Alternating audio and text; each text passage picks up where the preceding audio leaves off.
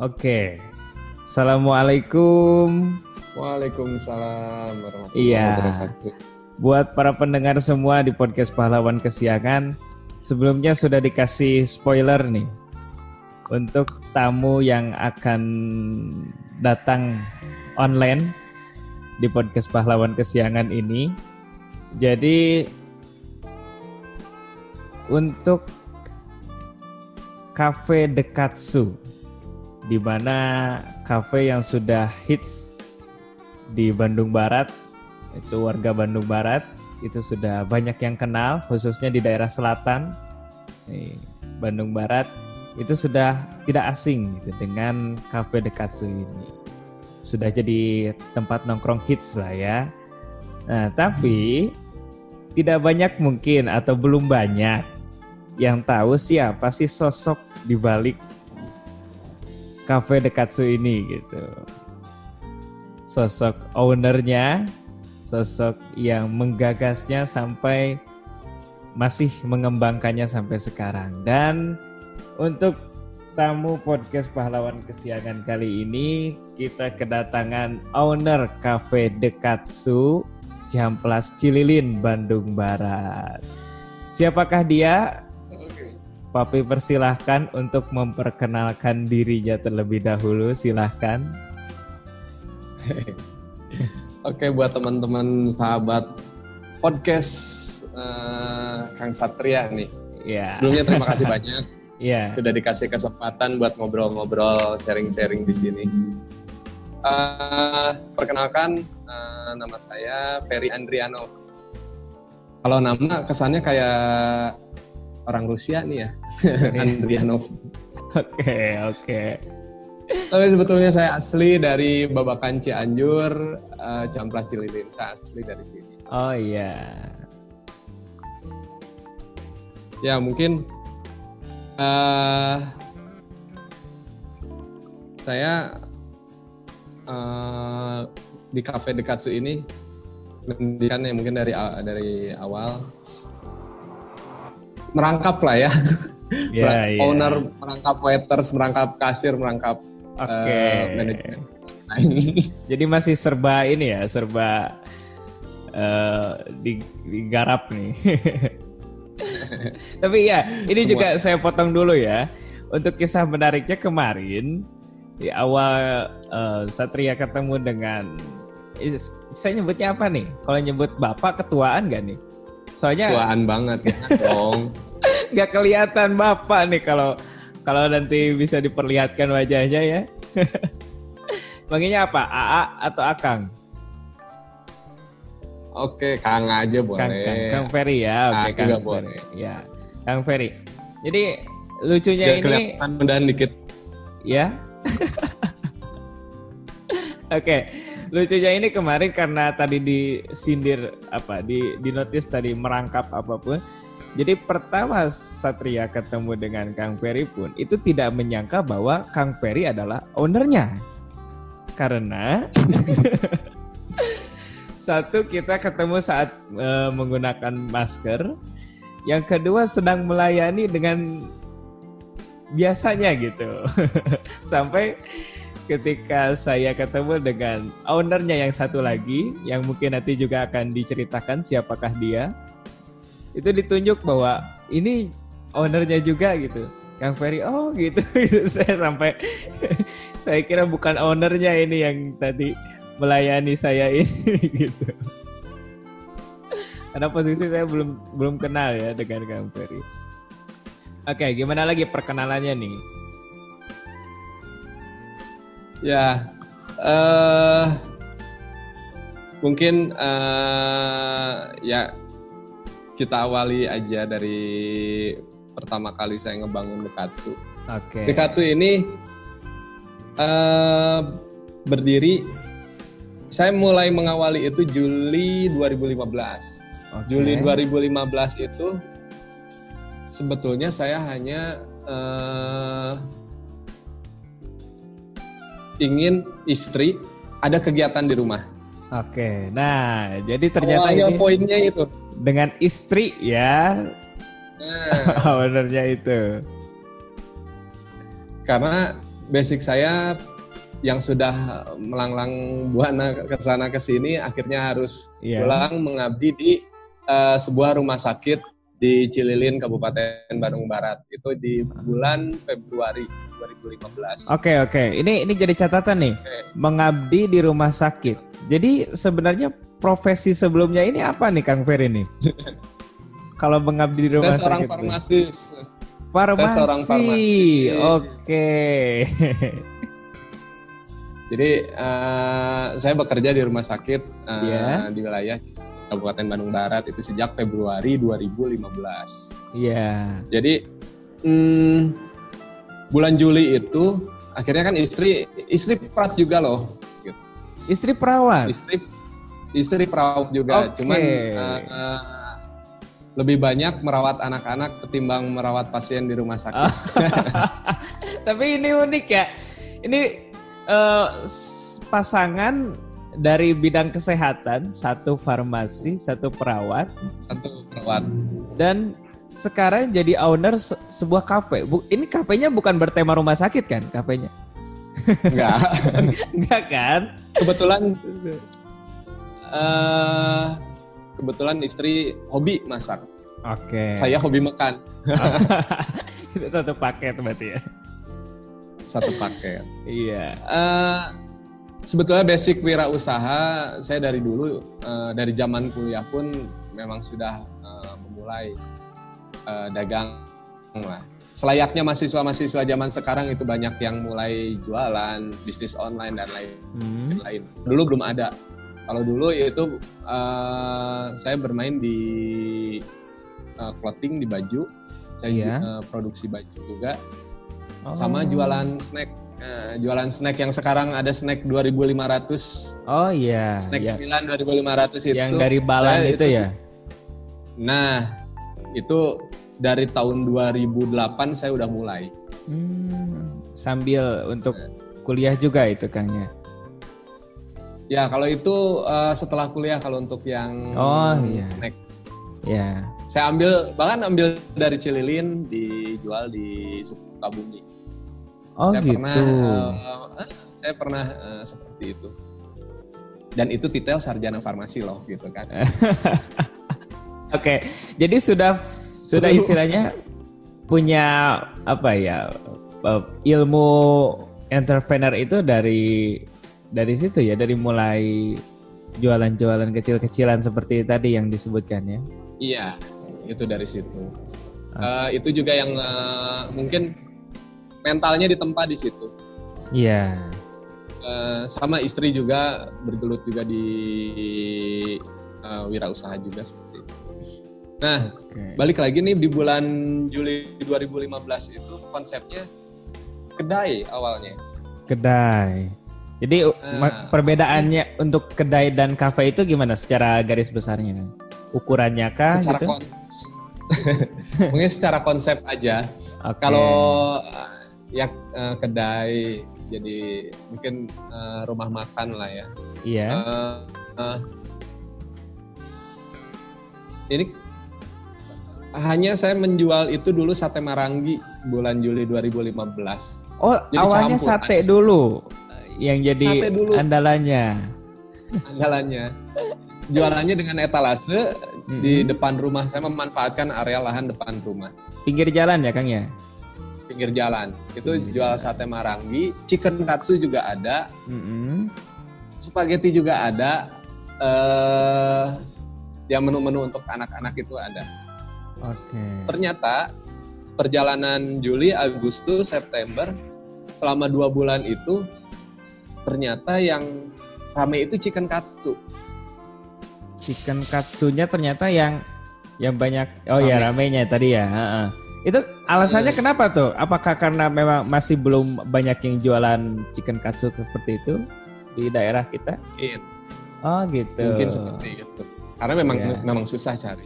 Iya. Saya pun eh, eh, selama dua bulan itu riset, ya memang kelihatan kelihatan menu-menu khususnya menu-menu makanan yang uh,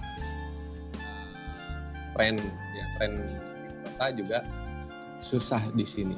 Gitu. Mm-mm. Nah perjalanan akhirnya uh, bulan September 2015 kita ubah konsep. Iya, iya. Nah diubahlah konsep kita buka uh, cafe konsepnya. Oke. Kalau sebetulnya kosakata kafe kan eh, rumah minum kan sebetulnya. Iya. Kafe itu rumah minum terkenalnya hanya untuk tempat eh, nongkrong, tempat. Tapi eh, kafe itu udah bergeser sekarang. gitu. Kafe itu udah konsep kafe itu yang penting ya dia nyaman, tempatnya dia juga ada makanan-makanan enak yang bisa di- dinikmati di situ. Oke, berarti kalau tadi dari pergeseran kadai ke kafe itu untuk satenya itu masih bertahan kan? Atau di Nggak, oh ditahan dulu? Karena yang woknya itu tadi ya chickennya. Oh iya iya iya iya. Itu. Akhirnya eh, karena konsepnya kafe, influence-nya juga masih dari Bandung. eh, akhirnya saya putuskan eh, bawa menu-menu yang simple yang karena segmen marketnya di 1825 Oke. awalnya itu buat anak-anak sekolah, terus eh, remaja-remaja, Iya. ah, anak-anak ABG tanggung gitu. Ya, pakai tanggung.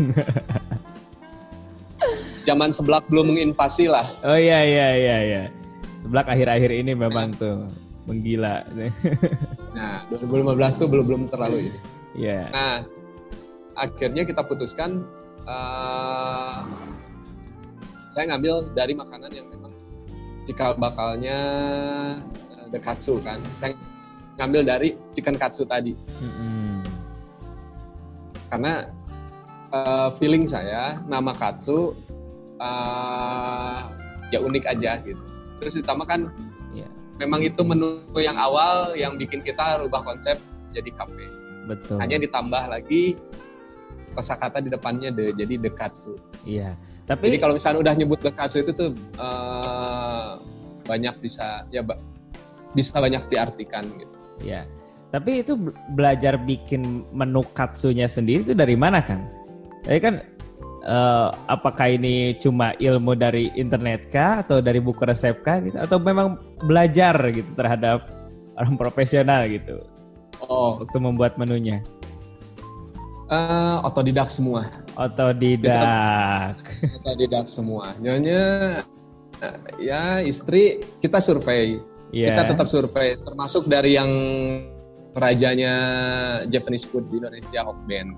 Kita Oke. belajar dari situ gitu. Survei, oh ini rasanya begini. Kita survei ke tempat-tempat lain yang recommended. Survei, oh, rasanya seperti ini.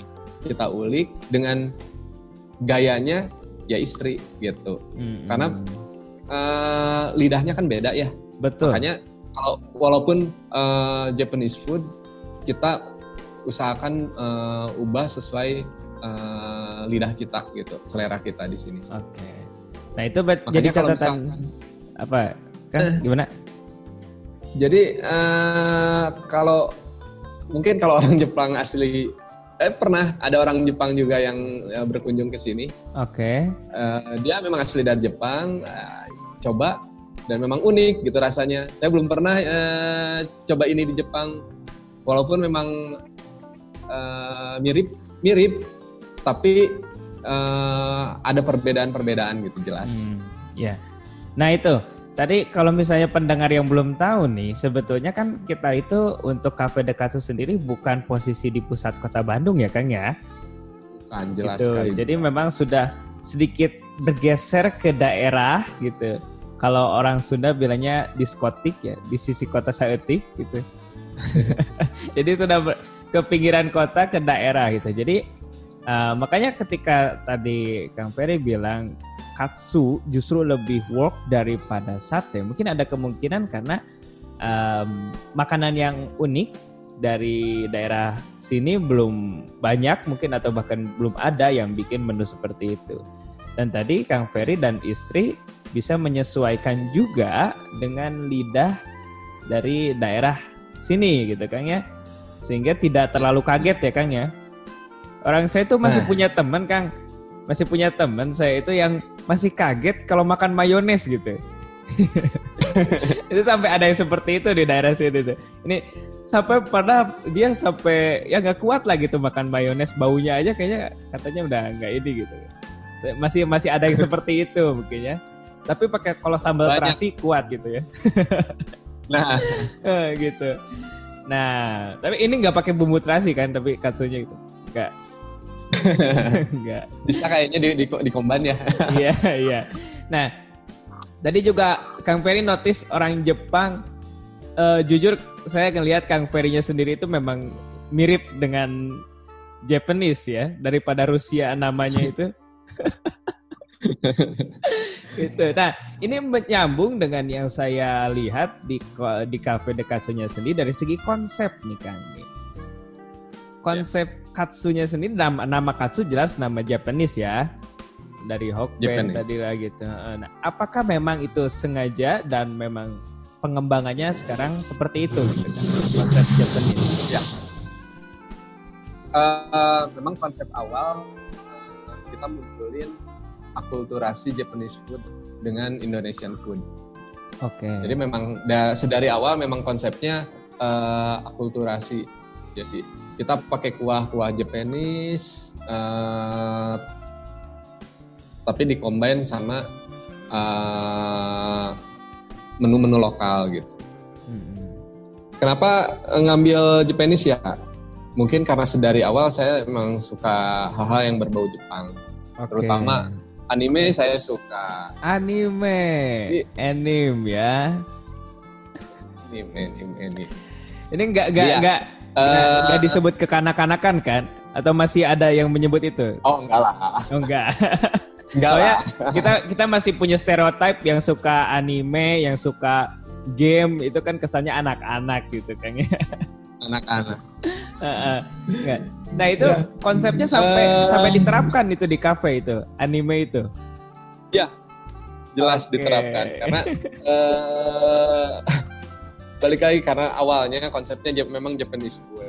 Iya. Eh, simpelnya saya pengen punya tempat eh ya mungkin saya nggak hanya pengen jual makanan saya pengen si tempat ini ini juga bisa jadi tempat ngumpul tempat berkreasi Mm-mm. tempat berpositif gitu makanya Oke. konsep awal saat September 2015 itu kita branding dengan acara musik karena saya ju- juga seneng eh, musik jadi kita bikin kegiatan band gitu Iya. kegiatan malam minggu akustik kegiatan nonton bola bareng nonton persib gitu Mm-mm. Eh, hal-hal yang dekat sama anak muda tapi lebih positif Oke.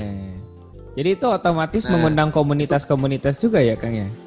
komunitas juga karena Hmm. sasaran sasaran kita eh, di situ Ya. karena ya saya paham untuk untuk eh, di wilayah kita kafe itu masih tabu jadi banyak yang nyangka ah jangan-jangan di dalamnya ada miras nih Oh, iya iya iya. Ya kan? Ya betul betul. wah di situ mungkin ada karaoke gitu jadi eh, image negatif itu selalu ada Iya. Nah, harapan saya, kenapa saya bikin uh, konsep kafe dan uh, kita kita mulai, yang saya yakin pasti akan berkembang. Amin. Minimal ini akan merubah mindset, mindset uh, orang-orang di wilayah kita, khususnya di wilayah selatan Kabupaten Bandung Barat, untuk bisa lebih move on lah dari dari zaman-zaman yang terbelakang. Iya, iya. Jadi mungkin kan kadang-kadang eh, di wilayah kita eh, dianggap ya untuk di selatan KBB kan dianggap tertinggal lah dari sisi pemikiran kan. Iya.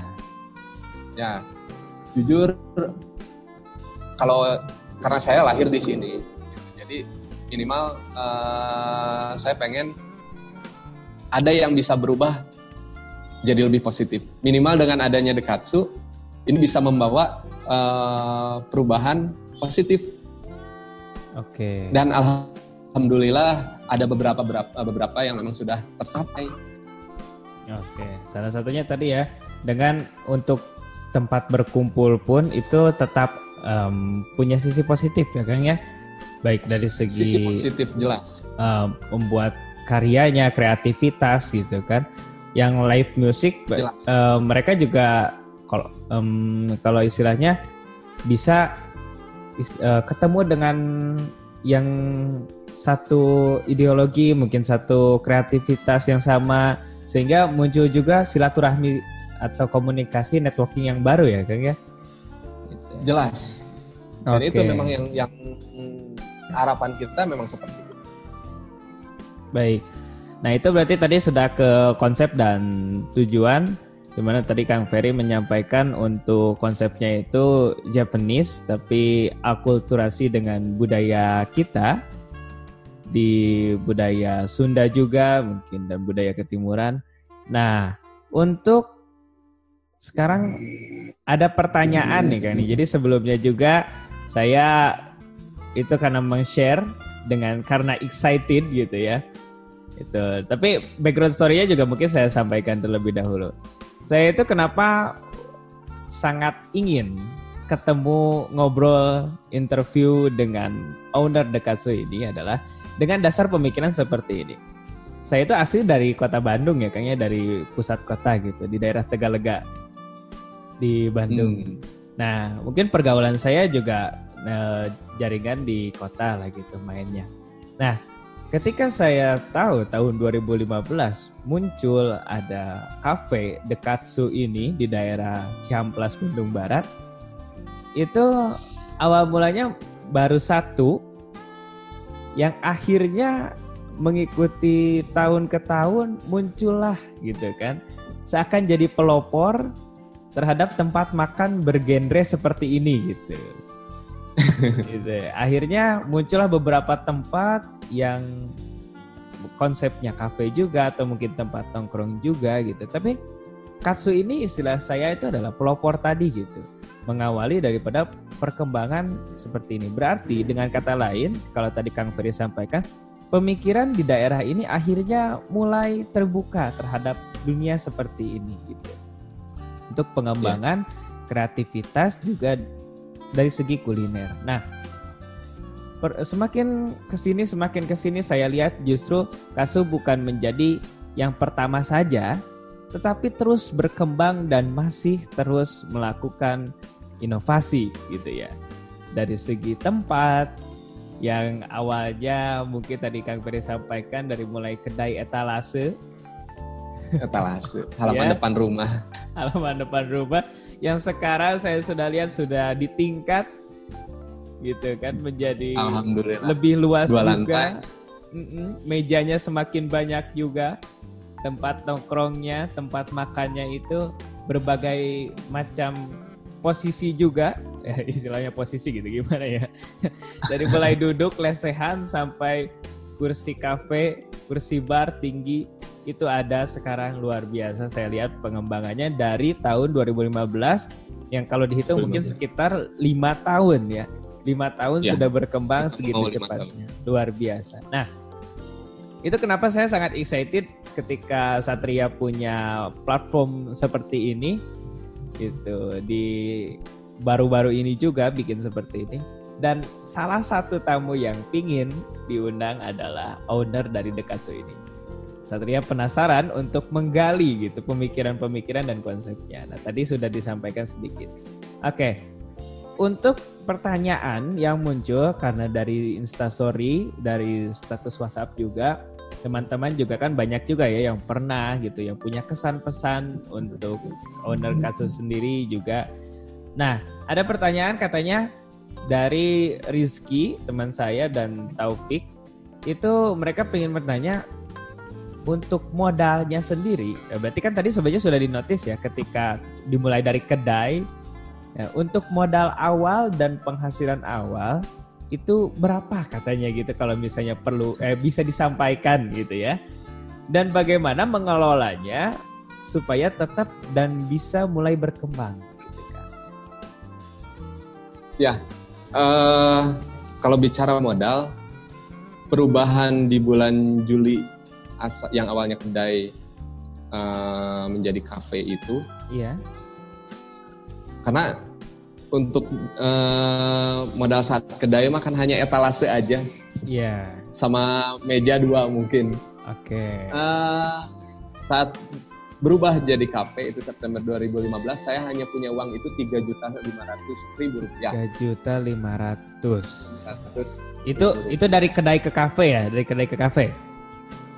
Dari kedai ke kafe. Nah sisa peninggalan dari kedai itu hanya etalase dan meja dua. Oke, itu berarti kalau kalau kasirnya itu belum pakai komputer nih Kang, mohon maaf nih. Belum. Kalau modal segitu. Nah, ya ya. Lanjut lanjut. Uang tiga juta setengah itu dipakai buat apa? Satu, karena saya ada perubahan. Menu pertama itu ada yang namanya hot mikatsu. Oke. Okay. Mungkin sampai sekarang masih ada. Uh, menu andalan kita hot mikatsu. Uh, hot mikatsu ini menggunakan plate hot plate. Iya. Yeah. Anggaran itu tuh kita belikan hot plate 10 Yeah. Terus uh, tambahan meja lagi dua dengan uh, tambahan lagi spanduk-spanduk sama alat dapur sedikit. Itu okay. aja. Untuk itu untuk jadi modal, modal awalnya itu ya. Tadi. Modal awalnya itu. Iya. Terus kalau kalau untuk produk minuman kah ada ada yang diunggulkan untuk awal itu?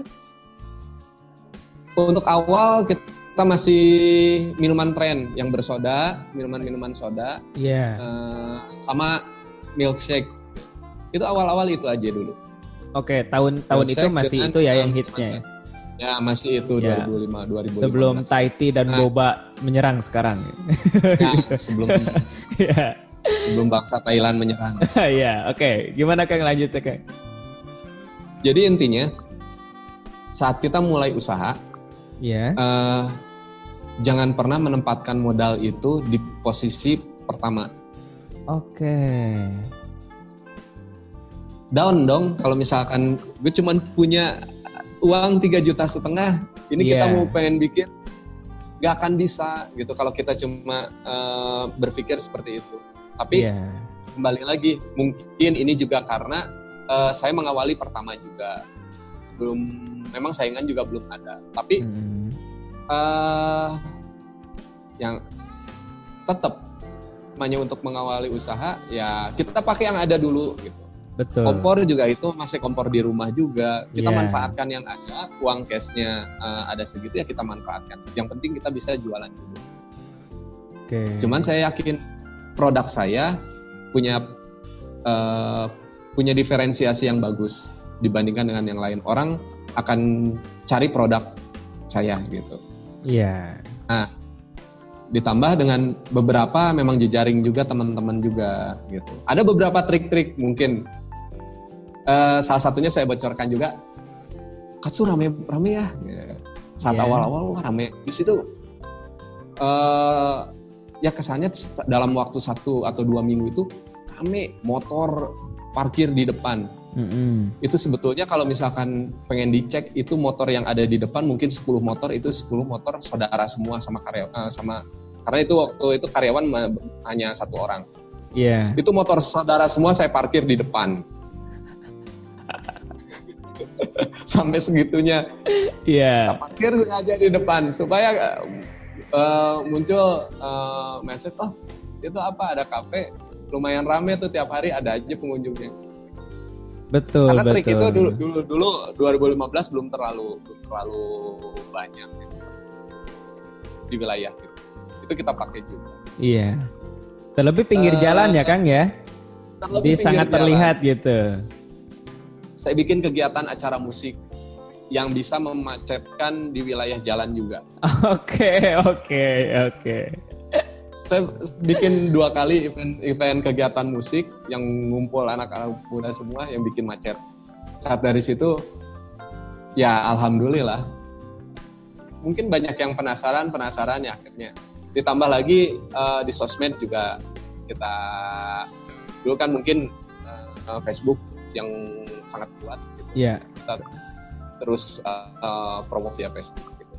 Iya. Ya mungkin yeah. itu kalau dari sisi dari sisi modal. Nah, dari hasil itu, mungkin kalau kalau omset awal wah sedih. Jauh di bawah eh, awal awal cuma dapat hari pertama itu cuma dapat empat puluh lima ribu. Empat puluh lima ribu omset hari pertama. Omset hari pertama. Karena okay. saya tidak menggunakan pola uh, apa namanya promo untuk hari pertama bla bla bla itu saya enggak gitu. Karena hari pertama saya bukanya uh, seadanya aja. Betul. Karena tadi ya karena uh, melihat modal cashnya juga gitu ya. Ya. Akhirnya ya berjalan berjalan gitu si otomatis kan ada ada perputaran uang di situ. Hmm. Nah, ada perputaran uang dan manajemen pun berjalan. Ya, ya akhirnya si keuangan uh, dekat situ mulai menghasilkan. Saat menghasilkan, ya itu yang diputar lagi. Kita bisa beli sofa, kita bisa ganti meja, terus itu bergulir karena saya sadar saya nggak uh, bukan pemodal besar, saya nggak punya anggaran yang cukup, jadi saya yeah. manfaatkan yang ada aja. Akhirnya uh, berputarlah. Saya hanya mengandalkan kan saya juga kerja juga, karena waktu tahun uh, itu masih saya masih sambil bekerja. Oke, jadi, jadi masih masih bekerja di RS ya? Walau, masih, walaupun sudah masih. buka kafe ini. Kafe ini. Oh, nah, okay Terus uh, jadi konsepnya saya di Katsu digaji. Saya digaji di Katsu, istri juga digaji di Katsu. Kalau ada uh, profitnya lebih itu diputar lagi uh, untuk kebutuhannya di Katsu. Kalau untuk kebutuhan pribadi saya, saya uh, ada dari memang pekerjaan saya. Iya, gitu. iya. Itu berputar seperti itu gitu sampai beberapa tahun perubahan-perubahan dan terus uh, perubahan sampai sekarang. Okay. Nah, Februari 2019 akhirnya saya putuskan untuk fokus di uh, Dekatsu. Okay. Saya resign dari dari rumah sakit. Yeah. Setelah proses panjang, saya di rumah sakit hampir sekitar 4, 4 tahun. Akhirnya saya putuskan resign untuk lebih fokus di Dekatsu tahun uh, kemarin 2019 sebelum mulai uh, membangun Dekatsu yang sekarang ini. Ya ya, jadi tadi masih punya proses uh, dua profesi juga ya, gitu. Dua profesi. masih membagi di saat pengembangan tapi sisi lain juga ada keuntungan mungkin Kang ya dari segi um, tadi profesi yang akan di kesehatan itu membantu juga untuk menyeimbangkan mungkin cash flow yang cash ya iya. masih awal-awal perkembangan lah gitu. Tapi istilahnya tadi saya kutip bahwa modal itu bukan hanya dalam bentuk uang cash sebenarnya Kang ya. Iya. Mental kita pun bisa jadi modal gitu. Lalu tadi ilmu yang sudah kita dapatkan dari berbagai sumber, dari berbagai pengalaman juga itu bisa jadi modal. Jadi tadi mungkin yang bagi yang bertanya itu modal mungkin ketika dikatakan uang sekian, lalu untuk omset awal sekian, tapi modal bukan jadi patokan untuk Anda uh, menghambat memulai sesuatu gitu kan ya. Memulai. Oke. Okay. Iya. Yeah. Nah, untuk next yang akan kita bahas itu adalah saya melihat dari media sosial Instagram pribadi dari Kang Ferry ini, Ferry Fay. Kalau Fay itu nama panggilan Kang atau gimana tuh? Uh, panggilan sayang dari teman-teman semasa kuliah, okay. semasa SMA. Iya iya iya. Kalau sekarang sudah Kang Ferry aja ya yang banyak memanggilnya gitu. ya bahwa Kang Ferry bilang, eh bukan bilang, uh, mencantumkan di bio-nya itu adalah life begins at the end of your comfort zone. Betul kan? Betul. Waduh, ya, dicek juga. Iya loh. Saya stuck gitu kalau kalau kalau masalah gitu. Ya. Karena kan memang tidak dipungkiri ya media sosial juga jadi personal brand kita gitu jadi profile pribadi kita gitu kayaknya makanya awal-awal saya mengenal Akang juga ya itu stuck-stuck ya dari medsosnya. Nah itu berarti tadi ada catatan di mana keluar dari comfort zone dari zona nyaman. Nah apakah itu memang menjadi kemarin itu ideologi yang dipegang sehingga berani tadi akhirnya melepaskan profesi di kesehatannya dan fokus di pengembangan kafenya sendiri. Oke, gimana Kang tuh untuk pembahasan keluar dari zona nyaman ini? ya kembali lagi sih, uh, life is choice, hidup itu pilihan juga. Jadi uh, saya kondisi setahun ke belakang ya, setahun ke belakang itu saya dihadapkan pada pilihan Dekatsu mau dibawa lebih maju, mau dibawa lebih tumbuh lagi, uh, atau enggak? Apa cukup dengan segini aja gitu? Itu saya dihadapkan dengan pilihan seperti itu. Uh, kalau Bekatsu mau dibawa uh, lebih maju lagi, saya harus menempatkan Dekatsu fokus uh, di titik yang lebih. Nah, karena butuh fokus, karena butuh fokus yang lebih, gitu.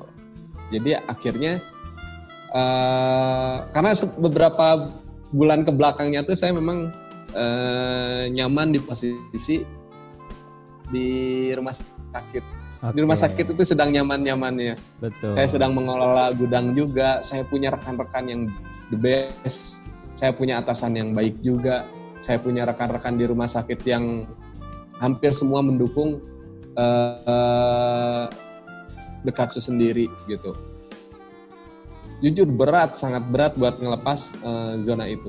Tapi yang saya pikir di, di, di rumah sakit itu sudah nyaman dengan dengan gaji yang pasti setiap bulannya. Mm-hmm. Nah, cuma saya butuh fokus yang lebih dan saya pengen Dekatsu ini bisa memasuki fase keduanya untuk lebih tumbuh. Nah, karena saya memang punya cita-cita Katsu ini harus eh, nggak uh, bisa dengan konsep yang seperti ini terus gitu. Ini harus naik level bahasa saya scale up. Gitu. Nah, ya akhirnya tanggung jawab uh, di Katsu yang dengan banyak orang yang bergantung hidup di sana, mm-hmm. itu yang bikin saya akhirnya memutuskan saya harus fokus ke Katsu. Okay. Dengan dengan Katsu berkembang, dengan banyak yang bergantung hidup di, di Katsu, uh, tanggung jawab saya lebih besar dan saya lebih memilih ke sana gitu. okay. dibandingkan dengan di rumah sakit yang sebetulnya memang sudah nyaman bagi saya sendiri. Saya loncat keluarlah dari zona nyaman. Iya. Yeah. Walaupun Itu... juga ya berat. Ditambah harus ada ini sih. Kalau kita mau ada ya uh, quotes yang keren dari salah satu anime favorit saya. Oke, okay, siapa? Luffy. Siapa? Oh, Monkey D. Luffy. I like it. Oke. Okay. Saya juga suka tuh kayak gitu. Kebetulan oh, bajunya nggak saya pakai kebetulan. Tapi saya suka juga tuh. Saya masih nonton sampai sekarang walaupun sekarang lagi berhenti produksi animenya karena faktor lockdown. Jadi terhenti di episode 929 kok guys kemarin itu.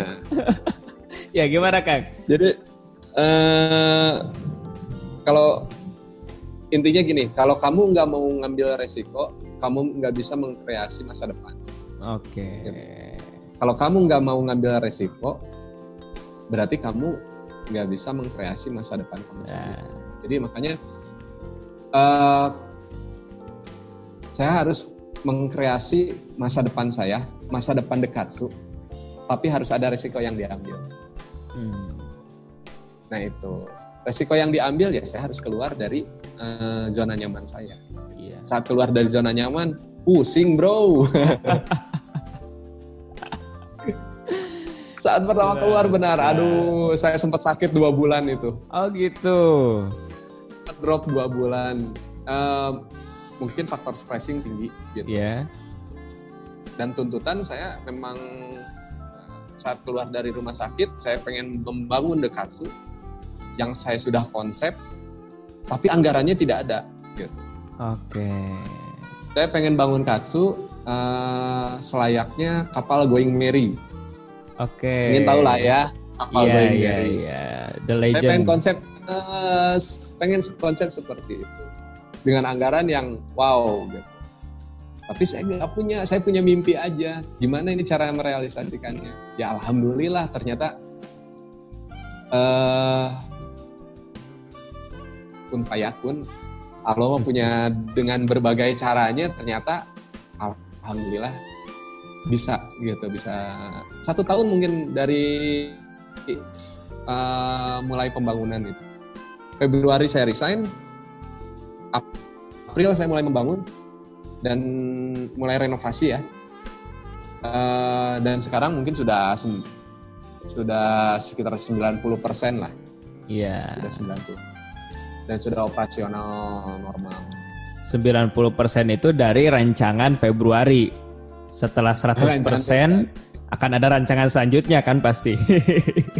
Pasti. Oke, oke. Nah, itu jelas dikatakan keluar dari zona nyaman itu karena satu memang sudah profesi yang diambil sudah sesuai juga dengan jurusan kuliah gitu. Ya. Sudah mendapatkan gaji yang tetap juga gitu. Dan langkah yang diambil pasti ini sangat berat sampai tadi Bang Ferry juga mengatakan sampai sakit dulu ya. Sekitar dua bulan di mana waktu sudah punya sekarang sudah lebih leluasa tapi sisi lain juga eh, untuk mengembangkan ini nggak ada juga gitu istilahnya modal tambahannya gitu ya. Itu pasti berat sekali kan luar biasa luar biasa. Oke. Em, kalau misalnya tadi dikatakan dari mulai kesehatan sekarang menjadi seorang owner usaha kafe kuliner gitu. Nah, apa memang kuliner ini menjadi passion Kang Ferry semenjak lama atau justru ini memang baru muncul-muncul gitu untuk passion di bidang kuliner ini. Tapi sisi lainnya ketika tadi Kang Ferry mengatakan bahwa ini terkonsep eh, dari anime juga tempatnya udah gitu konsep di mana bisa menggabungkan komunitas konsep di mana komunitas yang berkumpul bisa membantu saling dan juga mengembangkan kreativitas. Nah, apakah itu juga passion dari Kang Ferry gitu? Untuk mendorong kreativitas dan juga tadi dari bidang kuliner. Oke, gimana Kang? ya. Jadi eh, sebetulnya untuk di kulinernya sendiri saya lebih ke sisi manajemen, sisi manajerialnya, sisi konsepnya.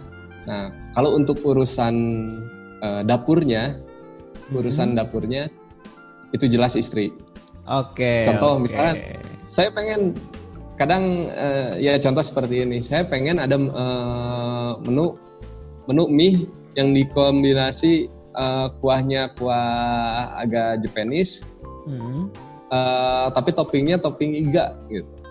Nah, Hmm. jadi saya eh, minta ke istri bikinin kayak gitu. Kita ya biasa riset-riset dulu. Ah, akhirnya jadi, saya tes. Kalau misalkan nggak yang nggak masuk, riset ulang lagi. Jadi serasa QC juga. Iya ya. Itu ada banyak penyesuaian taste dari eh, lidah gitu kan ya. Japanis iya. dan ya akulturasi tadi memang nggak gampang gitu. nggak gampang. Hmm. ya akhirnya setelah eh, ya mungkin kayak eh, menu sukiyaki, menu yakiniku yang memang lagi tren kita bawa, kita adain di sini juga. Ya semata-mata kita pengen orang kita, orang wilayah kita Hmm. nggak perlu jauh-jauh ke kota lah. Salah satunya kan itu kan nggak perlu jauh-jauh ke kota, cukup di Dekatsu aja. uh, nikmati menu-menu yang tren yang di kota juga. Awalnya seperti itu kan. Iya. Yeah. Uh, terus tadi mengenai passion, kebetulan saya juga aktif untuk uh, di komunitas, khususnya teman-teman.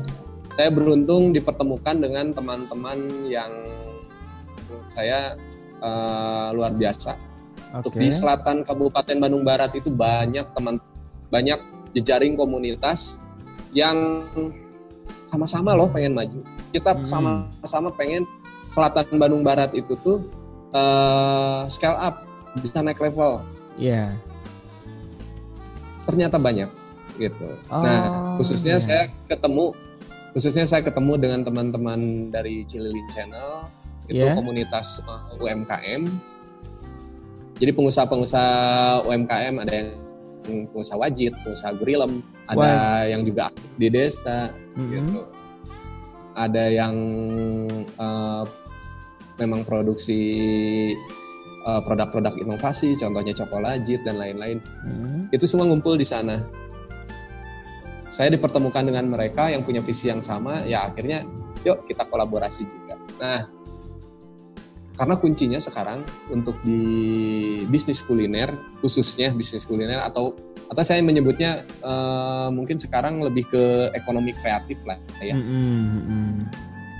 Salah satu kuncinya adalah kolaborasi gitu. Makanya kenapa saya juga aktif uh, bersama teman-teman uh, komunitas. Jejaring-jejaring komunitas kita juga banyak dan ada yang pegiat lingkungan juga ada uh, ada yang uh, pegiat pariwisata juga banyak dan itu kita hmm. bisa kolaborasi di berbagai sisi hmm. dan itu yang jadi concern Dekatsu ya semakin banyak berkolaborasi itu yang bisa bikin Dekatsu bertahan sampai saat ini juga ya. terus luar biasa Kang itu bisa saling support dan juga bukan saling support malah awalnya itu um, Kang Ferry di sini semacam menempatkan kasus ini menjadi wadah gitu untuk mensupport yeah. teman-teman dari berbagai komunitas tadi. Dan untuk belum bagi pendengar yang belum tahu bahkannya untuk wajit sendiri, wajit itu adalah makanan oleh-oleh khas daerah Cililin dan sekitarnya ya Kang ya. Cililin. Ya yeah. gitu. Dan untuk kekiniannya dewasa ini wajib sudah dibuat berbagai inovasi gitu kan. Tadi salah satunya Kang Ferry bilang ada coklat wajib atau cokolajit ya Kang ya. Lalu ada, ada. apa lagi Kang? Inovasi-inovasi wajib yang khususnya juga ada di Dekatsu? Nah, kalau untuk yang di Dekatsu itu kita bikin uh, minumannya. Minuman oh, wajib pertama minuman. di dunia. Oh, luar biasa. Iya, iya, iya. Karena di Belanda belum ada ya. wajib kayaknya ya. Belum ada. Oke. okay minuman wajib pertama di dunia. Jadi memang uh, konsepnya Dekatsu sekarang hmm. ini uh, mungkin nanti jadi bocoran juga beberapa bulan ke depan uh, mungkin di Dekatsu juga banyak yang baru juga. Hmm. Dari sisi kopi kita pak kita ada kopi Cililin. Kopi Cililin, oke. Gimana tuh kan ya, kopi Cililin? Uh, diambil dari uh, perkebunan di asli Cililin. Oke. Okay. Dan kalau di sini sebetulnya kosakata Cililin saya ambil kosakata kewedanaan dulu dari mulai ya Camplas sampai Gunung Halu itu kan masuk Cililin ya. Betul, betul, betul. Nah, jadi kopi-kopi yang tersedia di Katsu ini itu ada yang dari kopi Cililin, kopi Sindangkerta, kopi Gunung Halu, kopi mm -hmm. Mekarwangi, mm -hmm. eh, jadi jenis-jenis uh, varietas kopi yang ada di selatan Kabupaten Bandung ya, Kopi lokal ya. Kopi lokal kita munculkan di sini. Oke. Okay, gitu. Kita nggak okay. tidak menggunakan kopi luar, tapi kita munculkan kopi lokal di sini. Okay. Itu satu. Uh, terus ada juga es kopi wajib. Es kopi wajib, gimana tuh? Asik ya.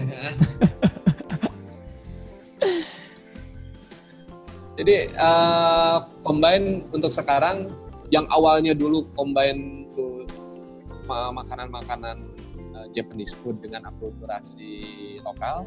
Nah, hmm. kalau sekarang uh, kita perkuat lagi konten lokalnya yang diangkat. Oke. Nah, jadi tetap menu-menu akulturasi luar juga ada, tapi sekarang menu menu lokalnya juga dikeluarin. Iya. Itu untuk yang kopi. Nanti ada uh, roti. Roti. Ada roti wajit juga. Roti wajit itu gimana tuh kan itu? Selainya kah? Atau Nggak, gimana? Beda. Oh, beda. Uh, kalau misalkan yang kalau yang misalkan mengenal rot uh, Mexican buns namanya. Mexican, Mexican buns. buns. Nanti boleh dicari-cari. Nah, okay. konsepnya mungkin seperti konsepnya mungkin seperti itu. Tapi yeah. ini mah lebih kecil Oke, oke, saya penasaran, saya tunggu itu ya. Kalau udah ada nanti di notice kita review kalau gitu.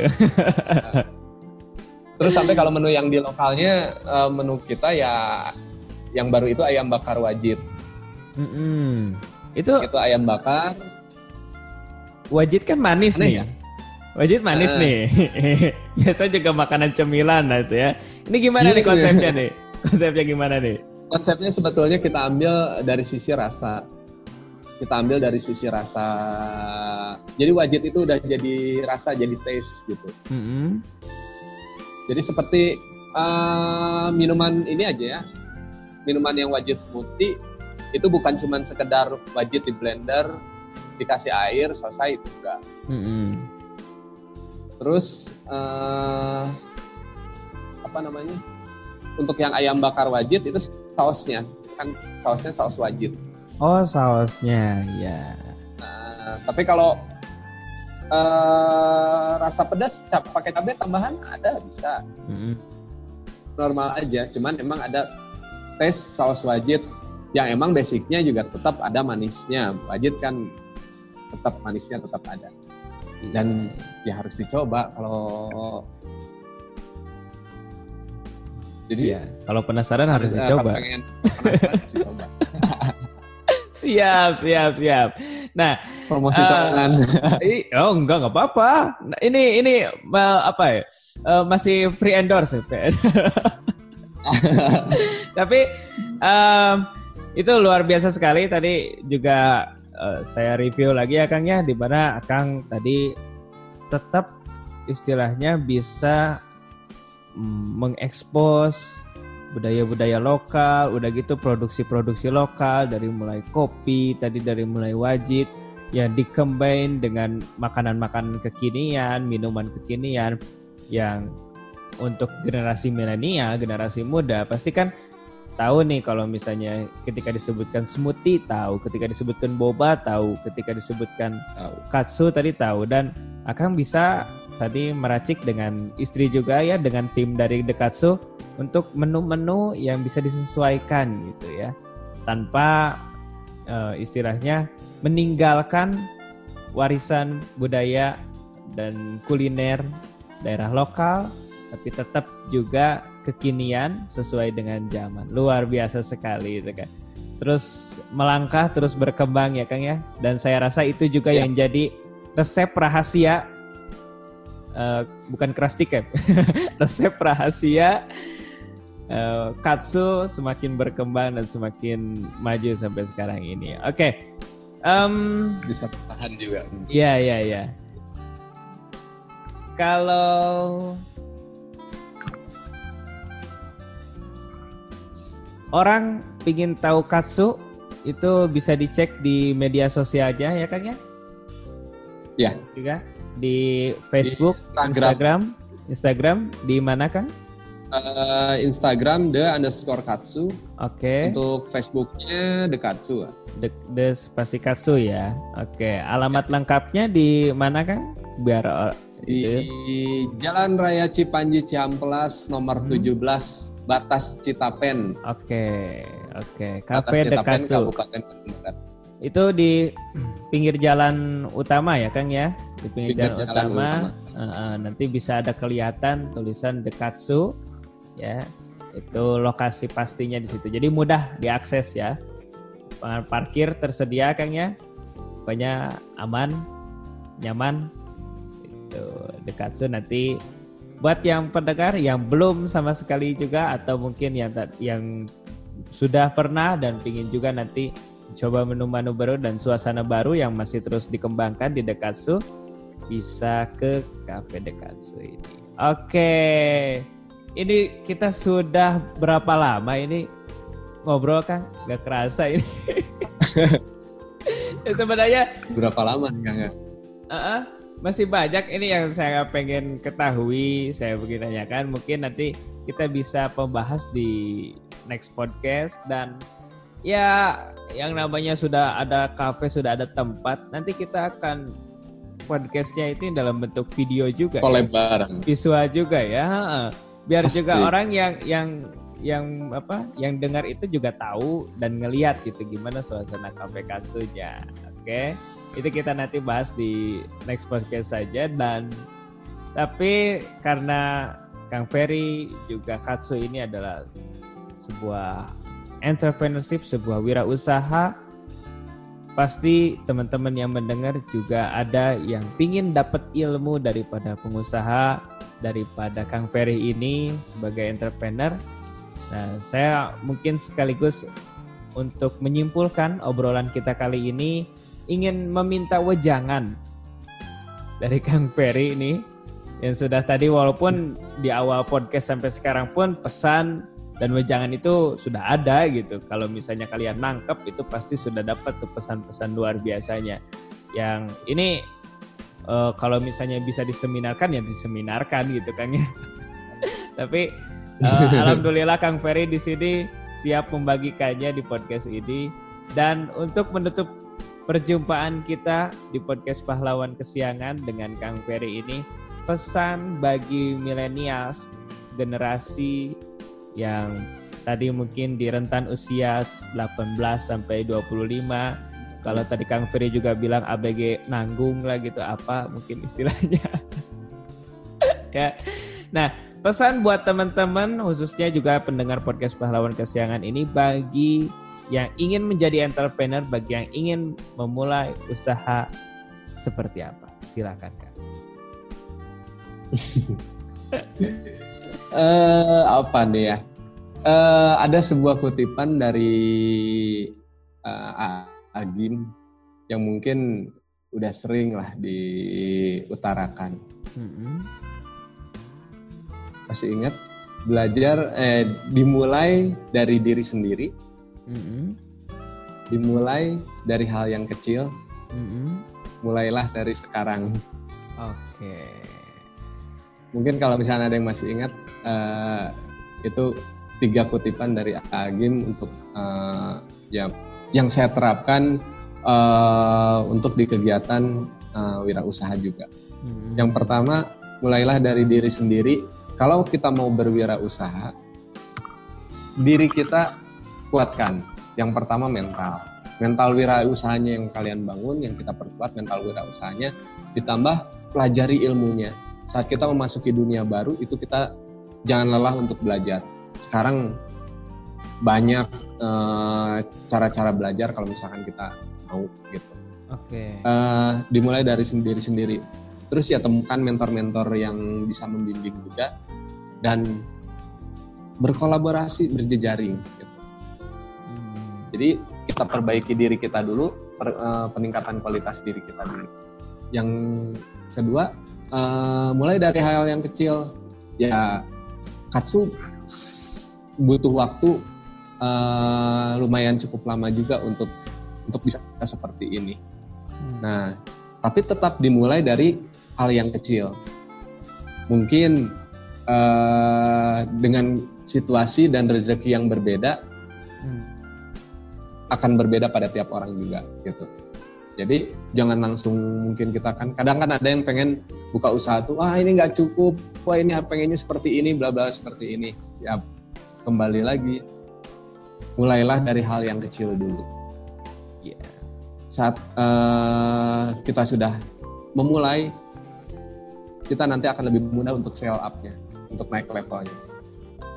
Dan yang ketiga, ya mulai dari sekarang kalau yeah. punya niat, kalau punya ide, dimulai dari sekarang. Jangan hanya terpentok hanya pada niatnya aja gitu. Tapi nggak ada action. Oke. Okay. Ya kan ya. Mungkin okay. itu sih yang, yang saya jadi yang jadi gambaran.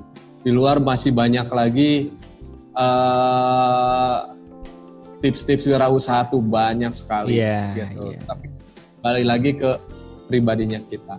Gitu. Betul. Jangan pernah lelah buat belajar. Cari mentor-mentor terbaik juga supaya kita juga bisa uh, ada di posisi yang tetap kejaga nih spiritnya nih. Hmm. Mental wirausaha. Nah, oke. Okay. Luar biasa pesannya Kang Ferry, terima kasih. Ini juga tadi mungkin um, kita sampaikan lagi ya untuk di podcast pahlawan kesiangan ini ada mungkin sedikit disclaimer kah bahwa um, tadi mungkin Kang Ferry memang sudah humble dikatakan bahwa ya masih banyak gitu untuk pengusaha-pengusaha lain, mentor-mentor lain yang bisa memberikan pesan gitu. Tapi memang itu yang jadi awal dari podcast pahlawan kesiangan ini Satria secara pribadi itu melihat daripada orang-orang terdekat Satria lalu di lingkungan Satria itu untuk membantu atau mensupport gitu ya, berbagi, sharing, bukan mengklaim bahwa kita ini sudah menjadi orang-orang yang sangat hebat gitu.